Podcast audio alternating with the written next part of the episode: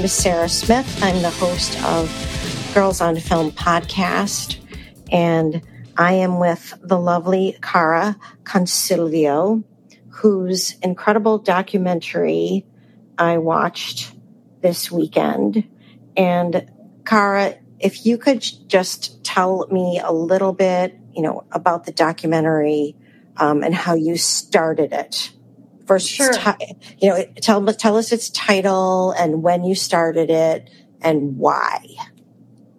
So the documentary is called For the Love of Friends, and it's about the life and work of uh, Brent Nicholson Earle, who is an AIDS activist who in 1986, when he was losing so many friends to AIDS, decided to run around the perimeter of the United States to raise money and awareness for AIDS. And he uh, ran 20 months.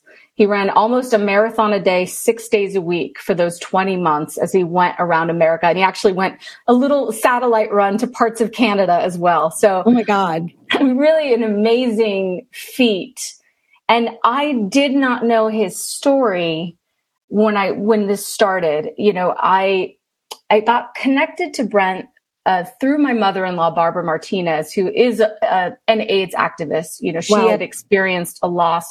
Her brother died of AIDS when he was in his 20s, right. and it really impacted her. And she is devoted so much of her life to AIDS activism, and and had, you know, a foundation in Venezuela, and now works with Brent on uh, on this event called Out of the Darkness, which happens every December 1st. And, you know, Barbara and Brent had been friends over the years. I think they met in the 1990s.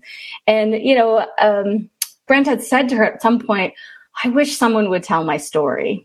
And so she started thinking about that. And, you know, at, at the same time, um, my husband, Alex Charner, and I had started this small production company, Hut Productions, and we'd been making, you know, short films and um, different projects over the years. So Barbara and David, my father in law, came to us and said, Do you think that you could tell Brent's story? So that's where it started. Um, was was really from that, and I found um, there's in I think 1990, at end of the decade issue for People magazine is the only national coverage about Brent's run. And so um, I, I, read this article in People magazine about you know his run for the end of AIDS around America, and then uh, we had met briefly, you know, a few times. But then I had a meeting with him to sort of pitch him the movie. right. Right. and get to know him and see if it's something that he wanted and see if he would allow us to tell his story. Yeah so that's that's where it started it, you know that's and fantastic. it's funny because people had asked him before i think someone at some point was interested in making a feature film and proposed Bette Midler to play his mother, but they wanted to change the story a lot. So okay. he said no. so, you know, I knew, I knew I had to approach him, um, with a, with a vision for it. Right.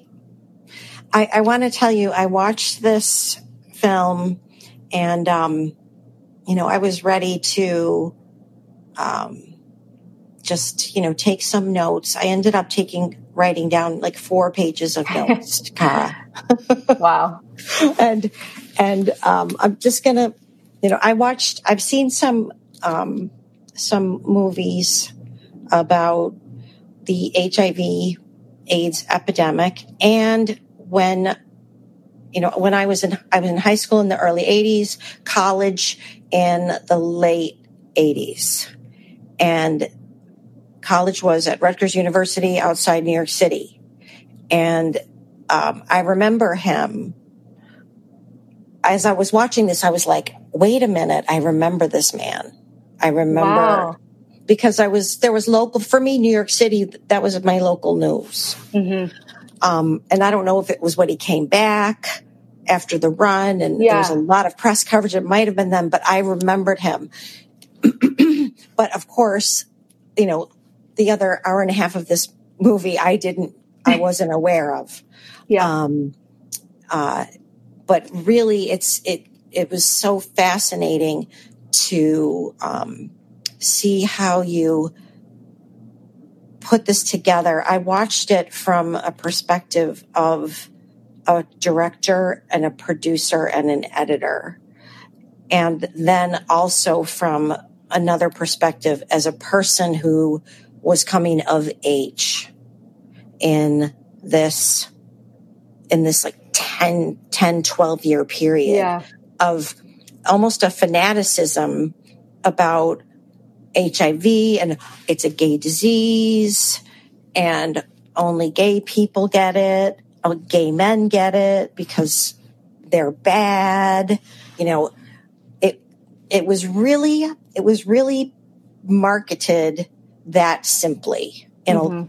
a, in my in my memory.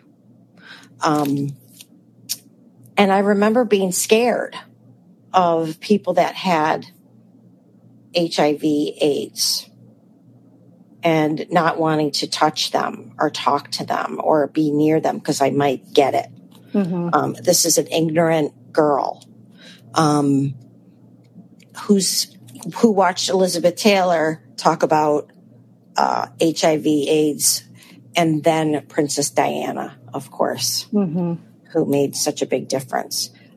Um, for I found I found Brent to be absolutely charming, and the determination that he had was so. It, it, at first, it felt like it was almost hidden. Um, and I love the way he describes his life leading up to the point where he he was challenged by his friends about being inside the gay community, about being a, real, a real part of it.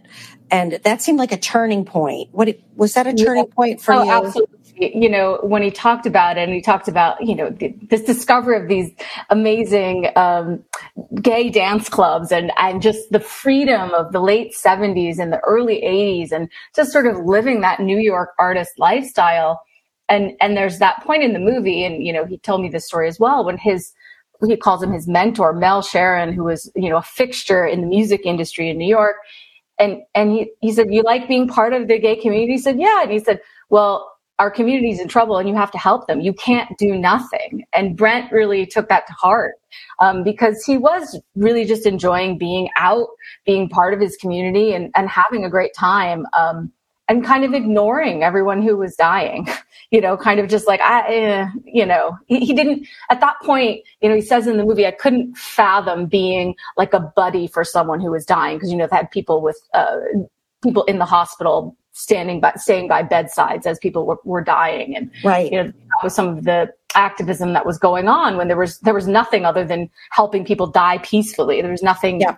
You know it was it was so terrible. And you know he he tells the story about you know having this vision while he was running in central park. You know he started doing these little races um, and having this vision as the leaves were falling that millions of people were going to die from aids and that he had he could see it and then he had this calling that he had to do something. Um, it, it very much was a calling for him and then sort of figuring out what it is What is Right. what is the calling and what can i as an individual without any money and really had not been a runner um, do to to help his friends to help the community yeah. Yep. I want to tell you that, uh, you know, I know that you, that you were thinking, what, what film do I use? How do I, how do I enhance the vision? And the B roll that you either shot or, or, or, or took or whatever of, of autumn and leaves falling was perfect oh thank you and your timing on the cuts was perfect. And I, I also want to say something about the very beginning of the film. I don't know how you chose that incredibly simple but striking music with Hmm. that that had like one or two three notes just that kept repeating hmm and it was it was just so um, it was so simple but so strong. Mm. And and I I'm going to cry now thinking about it. But I swear to God, you know, I, it was so well done, Cara. It was. I was just, so lucky. The composer Solomon Lerner, we had worked together on a short, a short that I directed, CIT, and sort of, you know, uh, developed our working relationship. So when this project came up, I knew we were going to need a score because I, I, feel like, as someone who deeply uh, is connected to music, I feel like the score is so important. And the Huge. collaboration, yeah, like working with the composer, you know, obviously we cut it with temp, temp music. And then going from there, you know, to working with Solomon, and I would do a whole, um, basically track list of what did I need the music to do how did I want it to make the audience feel? And then what did I imagine in terms of like orchestration and tempi? And, and then we would just go back and forth. I mean, I'm brutal. I, I would make him do like, you know, 10 takes on one track until the, the film came alive, you know? Right. Right. It has to, pe- people don't always understand that you actually have to go to a place of almost being insane. Mm-hmm. Um, when you're creative and and matching music to film is really hard to yeah. do. And you have to like forget about everything around you, even where you are almost. I mean, mm-hmm. just to, to be able to get the, understand how emotive and how the psychology, how the the auditory affects the psychology, then affects the body, et cetera, et cetera. I mean, I found myself getting chills, getting upset, feeling exhilarated. Mm-hmm. And, well, it, and something yeah. that's super exciting to do in a feature that you can't do in a short is you can develop these sort of oh. motifs, these musical things that come back. So, yes. you know, we had one for his mother. We had yeah. one for running. We had all yeah. of these different things. And then even the music, cause, um, Solomon also wrote two of the songs for the play, for the theater show, and we'll talk about the theater show, but like, you know, oh. so he was able to weave in some of that music into the score. So even yes. we have like diegetic music, but then you also then continue to experience those themes throughout the score, which is I just thought was super brilliant. The um the actors, you know, so so people will watch this movie and they will understand that that there is a story being told, a play being rehearsed and um, you know a history being looked back on all happening at the same time. So you're you were slicing and dicing throughout the documentary. Mm-hmm. and i think you did a fantastic job.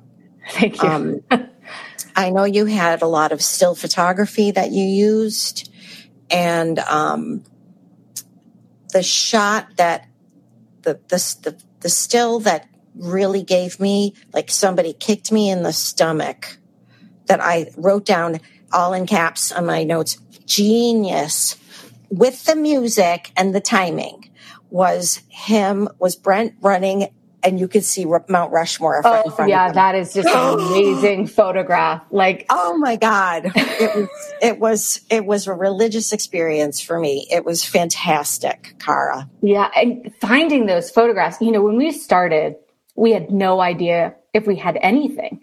Um, you know, how I found yeah. the, the news yeah. footage was, I mean, this was way, we, we, we finished shooting the, you know, principal photography in like February of, of 2020 and then the pandemic hit and we had not yet gone to Brent's storage or his archives to get anything. We had no idea what we had. And part of the reason that we did do the theater show is I was worried that we had nothing. Right. Um, because it, when you just did a, a, straight up research, you know, there was a little clip here, but n- nothing that's easy to find because right. media from the 80s is just in general not archived well. Um, yeah.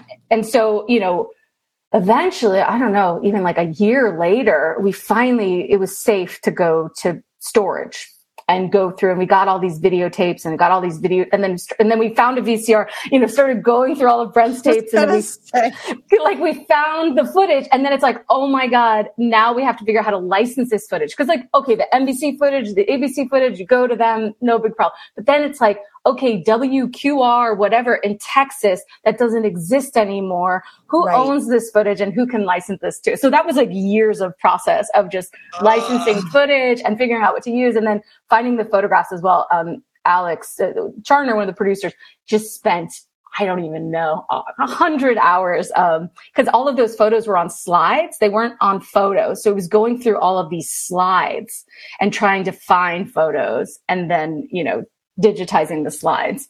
Um, so it was a process, which anyone who's made a documentary will understand, like the need for good archival materials, and it's a long process. And it's why you know some people just do that as a job. oh, I get it.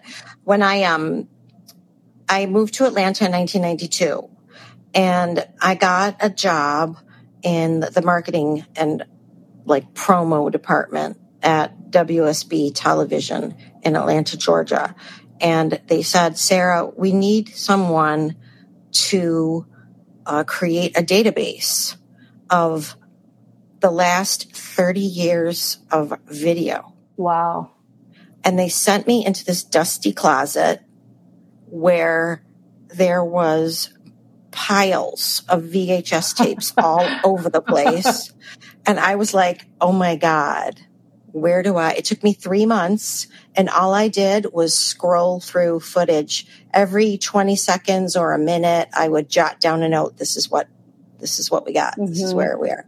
And I went through that. And then like a dummy, I went to interview over at CNN and they were like, what have you been doing? And I said, I created a library at WSB. And they were like, oh my God, can you create one for us? Wow for CNN. So I did CNN. So I completely, completely get yeah. it. It's amazing. The VHS well, tapes. Uh, there were so sneezing. many. I was sneezing. Yeah, yeah there it was, was so horrible. It's so much work, and there was so much of that footage from some of the regional news um, stations that they didn't have the original. Like there was a okay. fire, so they licensed us to use the footage that we had digitized because and there yeah. was no other way to get it. So yep. like some of them are not ideal you know they're damaged but we just you know there was no other option. It was like well we, you got to use it. You got to use it. Um, someone told me that like gave me that advice like you'll always end up when you do a documentary feature using like your worst footage that you never thought you would use. Because yeah. it'll be the one thing that you have to use. Yeah and it's to me it's really amazing. You know you can write down all the footage you have and you can have your but your mind is still, your brain is still a Rolodex of all of that footage. Mm-hmm. And you're going to be cutting things together and you're all of a sudden going to think, you're going to remember something that you have yeah. somewhere. And they're going to be like, this is where it has to go. Yeah. And it, well, then it I rely on transcription so much for that, like all of the interviews, transcribing mm-hmm. all of them because, you know, you can, be working on a sequence and you know it's not quite working. And it's like did one other person talk about this? And might yes. there be three words that could bridge this transition? You know so it's it was really interesting learning how the writing process happens for a feature documentary. Like right. it's, it's it's really you know we did i did do like a paper script. I did a paper cut I, I did the first cut of the film, which was four hours. My paper cut turned into four hours. Wow. Okay. And then I, and then I gave it to my editor, Greg Evital, and then we worked together over, you know, years to, to get it down. Um, but it's such a process of, you know, structure, like you were talking about. We have all of these elements and how do you go back and forth? It's sort of that meanwhile back at the ranch classic structure of like you start a thread and then you go to the other thread and how you navigate that so that the audience doesn't get lost, but also you keep them you know, invested and entertained. I just, a question just popped into my head for you, Cara. Did you dream about this film? You know, I feel like I've always been dreaming about film since I was young. Like I, I don't know when the film bug really got me, but like I would say high school, early high school is when I really started like you know, getting into film, I got like a hundred greatest films and I would, you know, go to the video store and rent all the Fellini and all of that. And then, right. you know, went to school. At first was a film major, but, um, I went to UC Berkeley, which was very academic film program and I wanted to make stuff.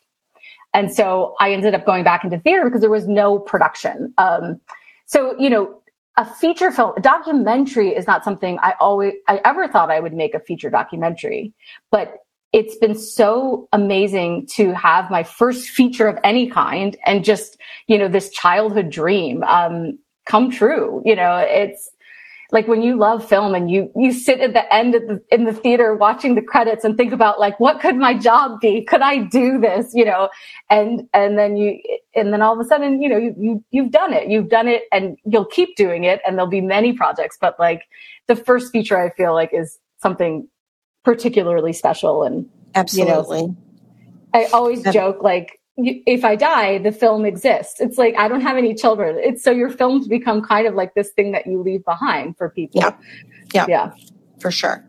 Um, there were a couple of lines in this movie that really jumped out at me. One thing that Brent said was uh, that was again like another. I don't a gut punch or slap in the face or kick in the head for me was a prophet is never accepted by his own people. Mm-hmm.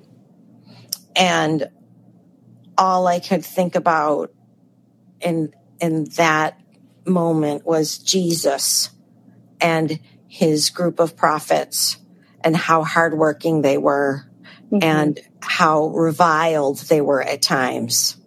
And um, and I understood exactly what Brent meant at that moment.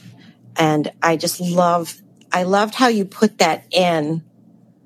And it was, that was hu- profound, a profound thing for him to say. Mm. Um, but you didn't just stick on it like a, like an emotional moment. You, you paused there and you kept, kept moving forward, even though that was like, oh, Yeah, I don't know. Well, it just it was really well done. It, it, came out of the fact that when he he's from sort of the Niagara Falls area, Lockport, New York, and so am I. So am oh, I. really? Yes. That's amazing. When, when, he had the Niagara Gazette, I was like, wait a minute.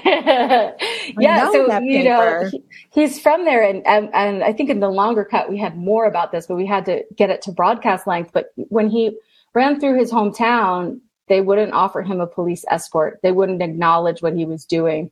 Yeah. So he's returning home and there's a part of him that wants that recognition. And then later sure. in the film, he talks about this fantasy of running through the Castro in San Francisco and people mm-hmm. cheering and that it never really happened. It happened when he got back to New York, but that when he went around the country, for the most part, there was no big parades. You know, right. there was right. none of that. But what he learned along the way is, I think, the most, some of the most valuable things that he did was visit people who were in hospice and who were yeah. dying and be able to tell them that he was out there to speak for them, to fight for them. And yeah. I think that's what he continues to do. You know, he still carries this obligation, this need to continue to fight for all the people who were lost, all of his friends, and and you know, this idea of ghosts haunting him. Yes. You know, yes. It, you know, it, it, I think he, he still feels it. He says this. He says he's still suffering from PTSD, from losing right. so many people. Yep. Yep. And that he will always be haunted by all of the, by the ghosts of all yeah. that he has lost.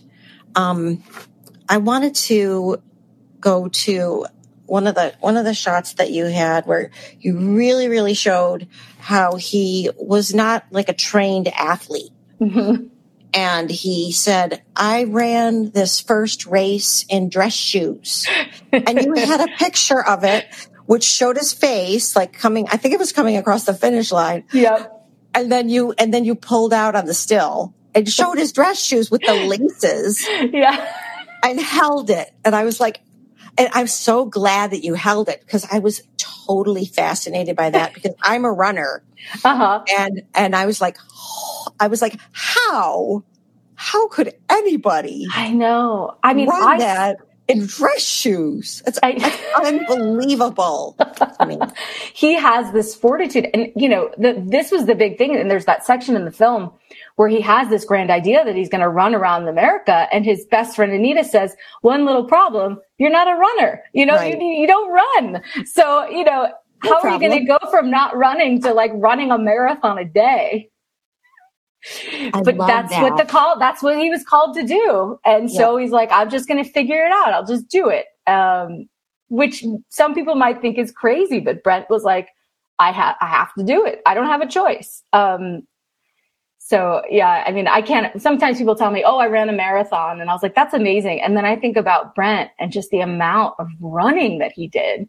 Yeah. Um, through so much pain and, you know, you know, in the movie, it talks about, I like ask him, you know, how do you, how did you go on with all the blisters and the stress fractures and everything? And he's like, well, I mean, my friends were sick and they were dying and that, so my pain was nothing. It was nothing compared to what they were going through. So, you know, it's kind yeah. of just amazing that he could sort of mind over matter his way through every, every day. And they had no money too. That was the other thing is, you know, they were yeah. raising money. Um, his friends are in New York setting the up graphics tables. of peanut butter and jelly sandwiches are freaking awesome. and and your maps, your your graphics, your maps, your peanut oh, butter. yes, Those, that's the actual map. So you know okay. they they had that in the in the RV on the wall, and yeah. then when they were ran through a place, they would put a pin. Yep.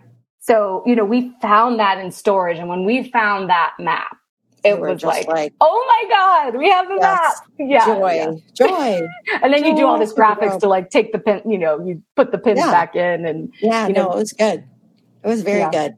It seems like a simple thing, but you can, you actually can really show movement and progress that way with a graphic, and it would.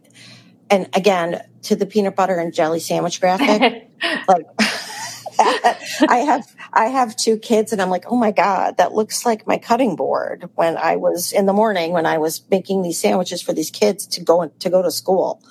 Um, same thing. Mm-hmm. Um, there was um, a line that he said where he Brent said that um, this is right right before the Mount Rushmore mm-hmm. shot because I know you used it twice. Yes.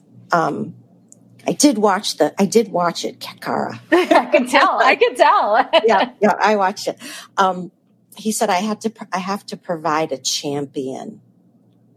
And that was really moving to me that he sacrificed.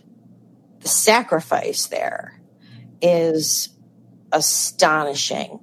And later on when um, I believe I believe the woman's name is Tara Keener, yeah, the Tara. road manager, and she talks about his body um, and the the brutalness of this activity, all of this running t- running ten thousand miles for mm-hmm. crying out loud, and and the impact it left on his body. He didn't care about that. He didn't worry about that and it, it does seem like that like he had this mission from god above or from some other place yeah. and that that really came across um, absolutely well he talks way. yeah he talks about you know this message from his father who had died yep saying you need to do yep. what terry fox did for cancer you need to do for aids and uh, you mm. know terry fox um, had run around canada um, yep. and he's still a you know very important historical figure in Canada. Yep. So he talks about that as like I knew exactly what he meant.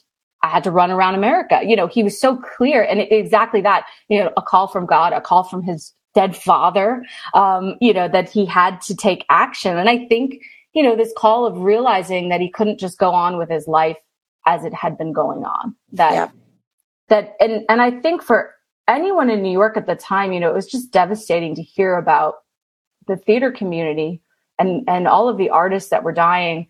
And just that you know it really hit new york first.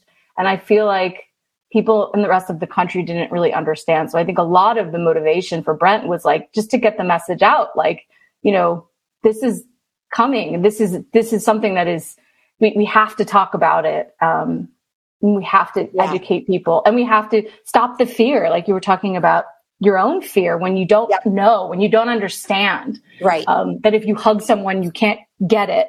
Um, the people had no understanding at the time. And so, you know, for him to go into these communities and also to fundraise for the local, um, LGBT, but wouldn't be LGBTQ then, but LGBT, right. uh, T and, um, you know, AIDS, local AIDS organizations to help them raise some money and, yep. and to also, you know, Tara talks about this and I found this so moving is like, to be the visible person out, like out in the community because people were. Yeah, yeah, and and people were so afraid. Just what he did.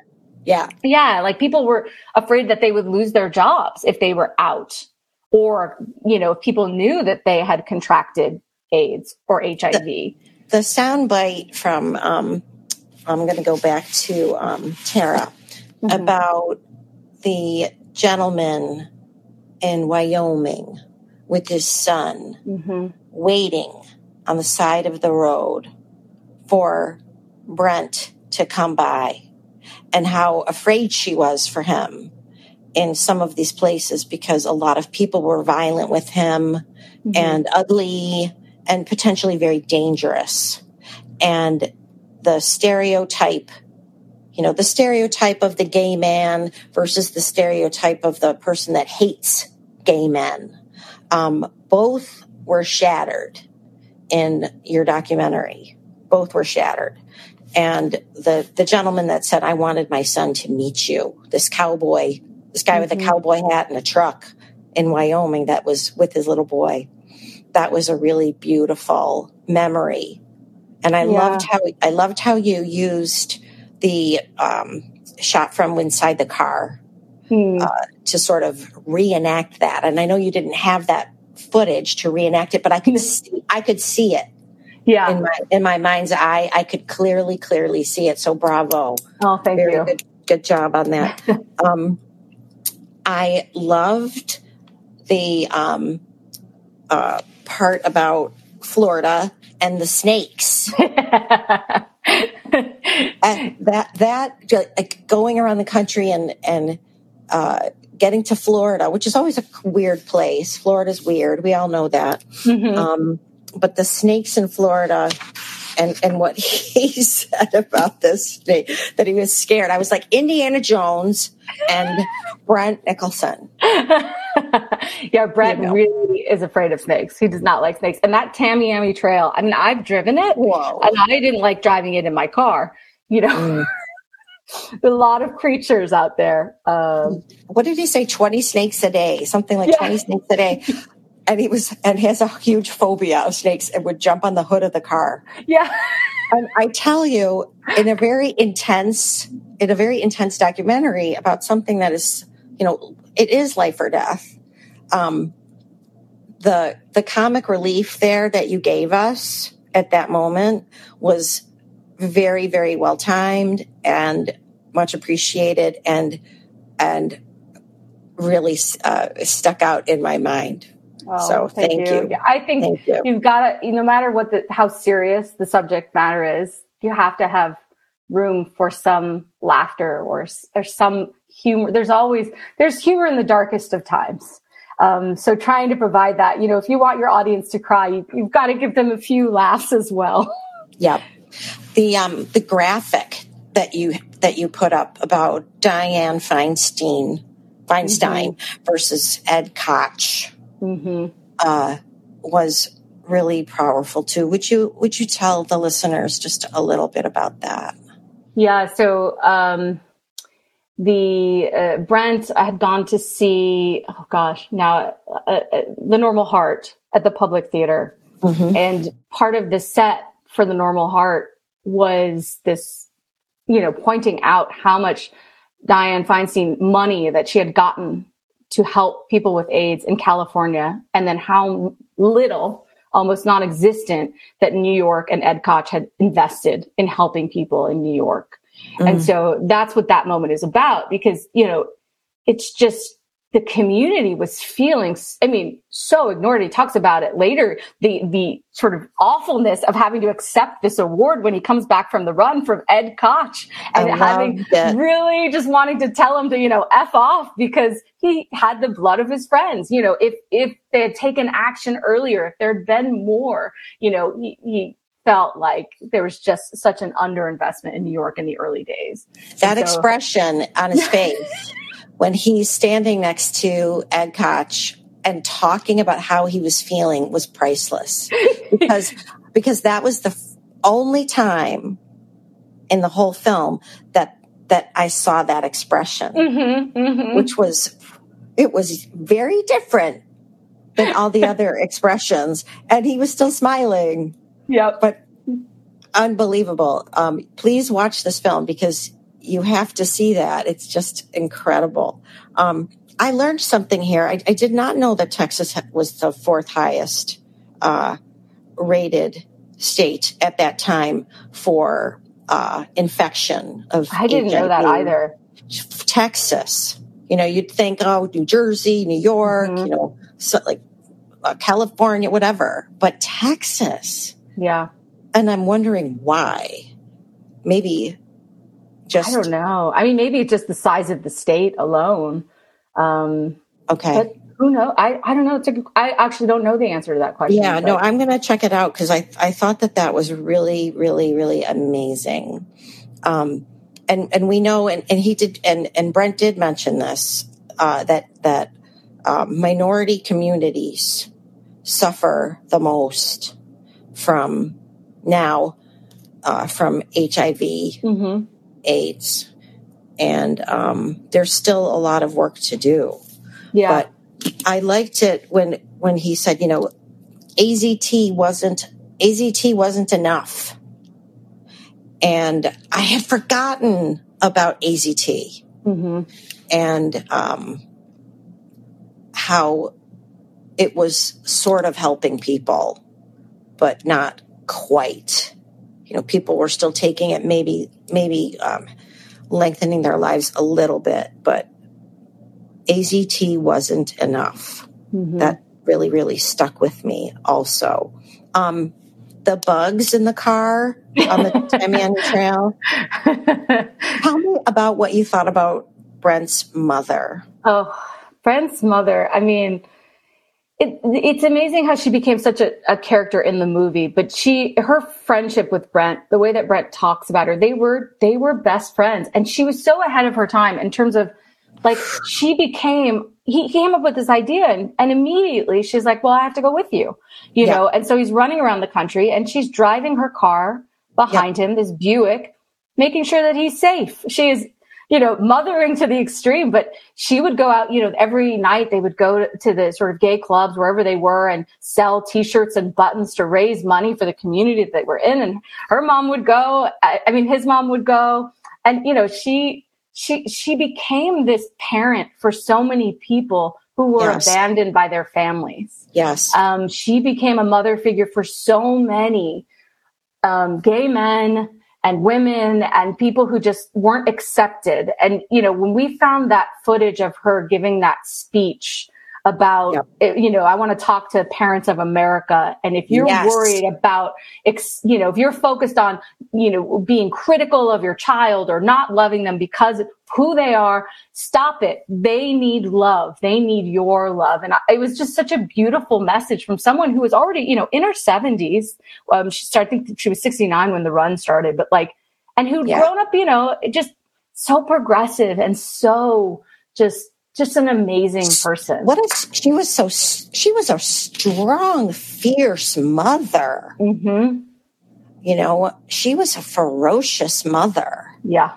Um, she she really moved me. Yeah.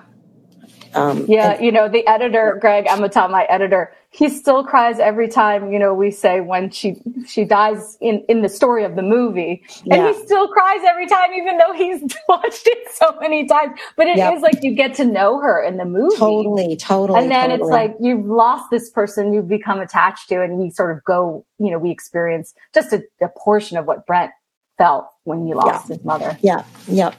Tell me what in in your what was the hardest what was the hardest thing you had to overcome to mm. make this film?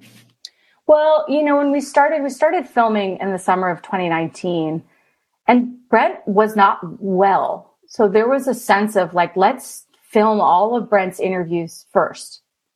Um, and, you know, there's been times where we've almost lost him. You know, he's been up and down with his health. He was hospitalized twice during the pandemic with different, um, not COVID, but like different infections and things. And um, I really think that being involved in the movie and the theater show has given him some something to be excited about. But you know, that was a challenge. Um, the biggest challenge I think is also how do you tell someone's whole life? You know, how do you focus? Like we had so much footage and it's just writing. How do you, how do you find the right story? And then how do you build yeah. the thread and how, you know, I've done a lot of short documentaries. I, I, um, my editor and I had done a, um, I don't know, maybe 30 or 40 of tribute videos for award shows for the NEA Opera Honors, so a lot of opera luminaries, and then also jazz. So um, jazz, like big, th- and so we would do a lot of these videos where we'd interview, um, you know, their colleagues and people about their lives. We'd interview them, and you construct, you know, a, a seven to ten minute story. But when you're looking at a feature length and trying to figure out how to structure it, I mean, it, it's just hard. I, it could have been so much longer. But then again, it's like you have to just distill it to the things that are important, the things that you really want to share, and what what I you know what I felt would move people. Like what I found moving about Brent's story, I tried to put in the movie so that the audience could kind of experience what I'd been experienced by getting to know Brent and getting to know his story. Yep, yep. Um, well, how did you know you were done? That's a great question. Um, God, are you ever done? Uh, right. yeah. I mean, I, I think I think we got it to a place where it was locked enough to do the sound edit and the score, and we we sh- we showed it very. You know, I'm I like to get strategic feedback at different stages. So we have lots of friends, our team, you know, who I would take feedback from, but let's say it's a cut. I'm going to show it to two people and get notes from two people who have different, you know, do different things in their lives. And okay. then we make a change and then, you know, see if we were closer. And then again, let's do like another round of feedback. Let's get this screenwriter. Let's get this director. Let's get, you know, someone who's not in the film industry and try to just get some feedback. And then, you know, really you're the first audience. So it's, to me, it's done when I feel like you like to watch it. it yeah. feels right. It resonates. And then, but one yeah. thing, one thing that was really interesting is like, as you take it to festivals, you know, it's, you have to watch it over and over and they're still like, oh, I could fix that. I could fix that little moment. Right. Um, and then when we, t- it, you know, so now it's going to be on American public television starting in June. And, um, we had to take nine minutes off the movie, which I, oh I'm sure God. you know nine minutes. Five it's minutes huge. was like, huge. okay.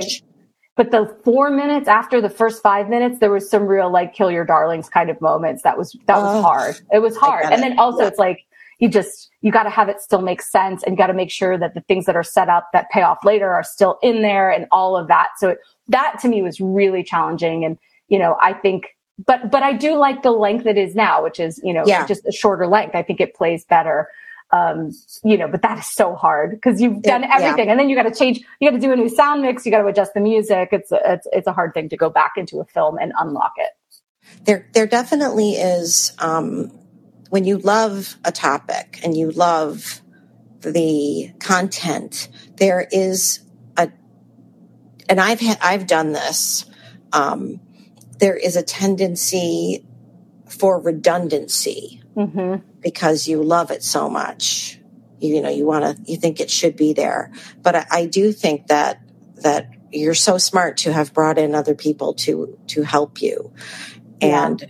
and advise you. And I think it's really scary to show things to people. When you just said I showed it to two people, I'm like, oh my God. That's terrifying. You know, yeah, like, it, it, definitely is. But some, you're right. The redundancy yeah. is is a key thing. And um you know there's a few people who were good really good at those notes. You don't need this. You did you set this up in the previous section. You don't need this. Yeah. And it, it's extra. Like you just take it lose it. And it's yeah. amazing how that tightens things up in terms of yeah. pacing and just you know. I'm I'm just starting to work on a documentary. We've done a lot of filming, and um, Cara, you've you're helping me so much right now. I'm not kidding. Yeah, I might, I, I, I might think, need you to watch it. oh, of course. I'd be happy to. I'd be happy okay. to. You know, okay. it's it is really like I think you have to protect your kind of your artistic bubble, but there yeah. is a time where you're too close to it and you need some outside feedback. But you don't want to send it to 10 people. It's like you've got to be like, okay, who Ugh. who like let me just select a team and then kind of think of like which person do you not want to see it until it's almost finished? You know what I mean? Yes. Where there's the yes. people that you're close to that you're okay kind of, you know, having a work in progress and you know they're not going to judge you. Like right. they, they, they know your work, they know you, and they know where it could go and how you could shape it. I could definitely feel your um, restraint, uh, especially the last the last quarter of the mm-hmm. film, um, because you do want to wrap it up. Yeah, and you want to come full circle, and you want to remind people of the themes, and um, you definitely accomplished that. So, good job. And oh, one you. one thing that I, I did want to say was uh, the African American guy in the play. Mm-hmm who was singing. Aaron, yeah, Aaron Casey. Oh my God. He was so good. Mm-hmm. And he, I couldn't, he was like a eye magnet. Like I couldn't take my eyes off of him. I know. The whole cast was amazing. That, right, that right. when he starts that song, it just kind of takes your breath away. Um, it did. It did. And Every time. I know yeah. for Brent, you know, it's like I mean, the lyrics for that song, which is about the saint, this this nightclub where you know, I I created those the lyrics out of an interview with Brent. So I took the oh. transcription from my interview with him and I turned Bravo. it into like singable lyrics. And like Bravo. then there's another song that's not in the documentary, but it was like a poem or like a song that Brent wrote in 1982 that we finally set to music. Yeah. And, and, um, you know, the words for the final song, which are the beginning of the credits, remember the same with that song. So it was this thing that he had imagined for decades. And then we hired a composer and all of a sudden it's, there's this song. So that experience for Brent to see his own writing come to yeah. musical life was just really, really special. Like to me, the play, you know, the play was, was because Brent and I bonded. Oh, we were just, we love, both love theater, but Brent sort of confessed in our first meeting that he still had this dream to return to acting, to return to the stage. So, you know, I thought that was important for him and, and because he always wanted to. So like, I felt like for storytelling purposes, he needed that for himself. Yep. And I'm so sorry because I did miss this at the beginning when we started. He, he was a playwright. Yep.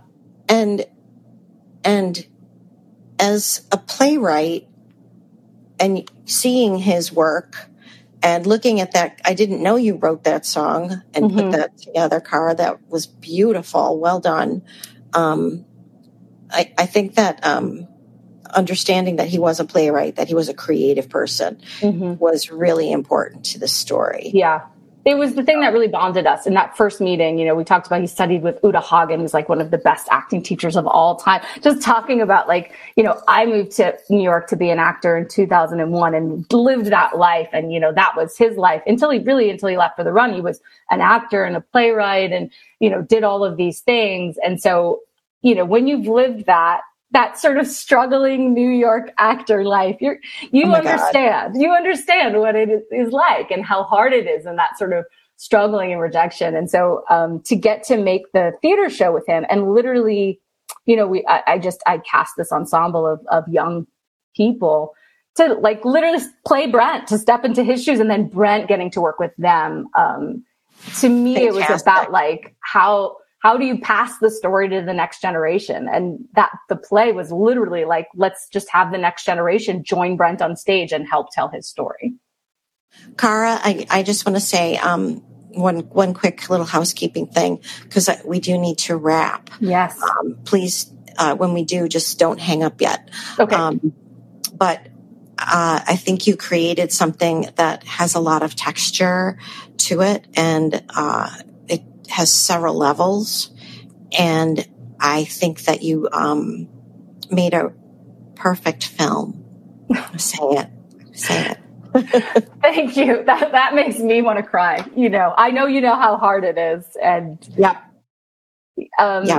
It's just it's and and I really wanted to make something that Brent would be proud to have as his legacy out in the world. You know, we don't know how long Brent will be with us, and he's still with us right now. And I, I look forward to him experiencing the show, you know, I mean, the, the film out in the world. Um, yes. Yes. And uh, tell us pe- where people can watch it now. It's yeah. June. So it's in June and um, it's going to be on American public television. So it's going to be on stations across the United States. Um, we're starting to get the listings of the individual times and stations. I know. So there's a PBS digital sub channel called World Channel and the first um, sc- uh, screening there is on June 2nd at 8.30 p.m. on East Coast time. And if you go to the website for the love of friends film.com, we have a calendar that links to we're just filling in all of the all of the possible ways you can watch the movie wherever you live. So pretty much it's hitting every major city um, and a lot of small ones too. So you know, if it it'll start in the month of June and it'll keep playing probably for a year on different stations. Tell me who is your your publicist, your PR person?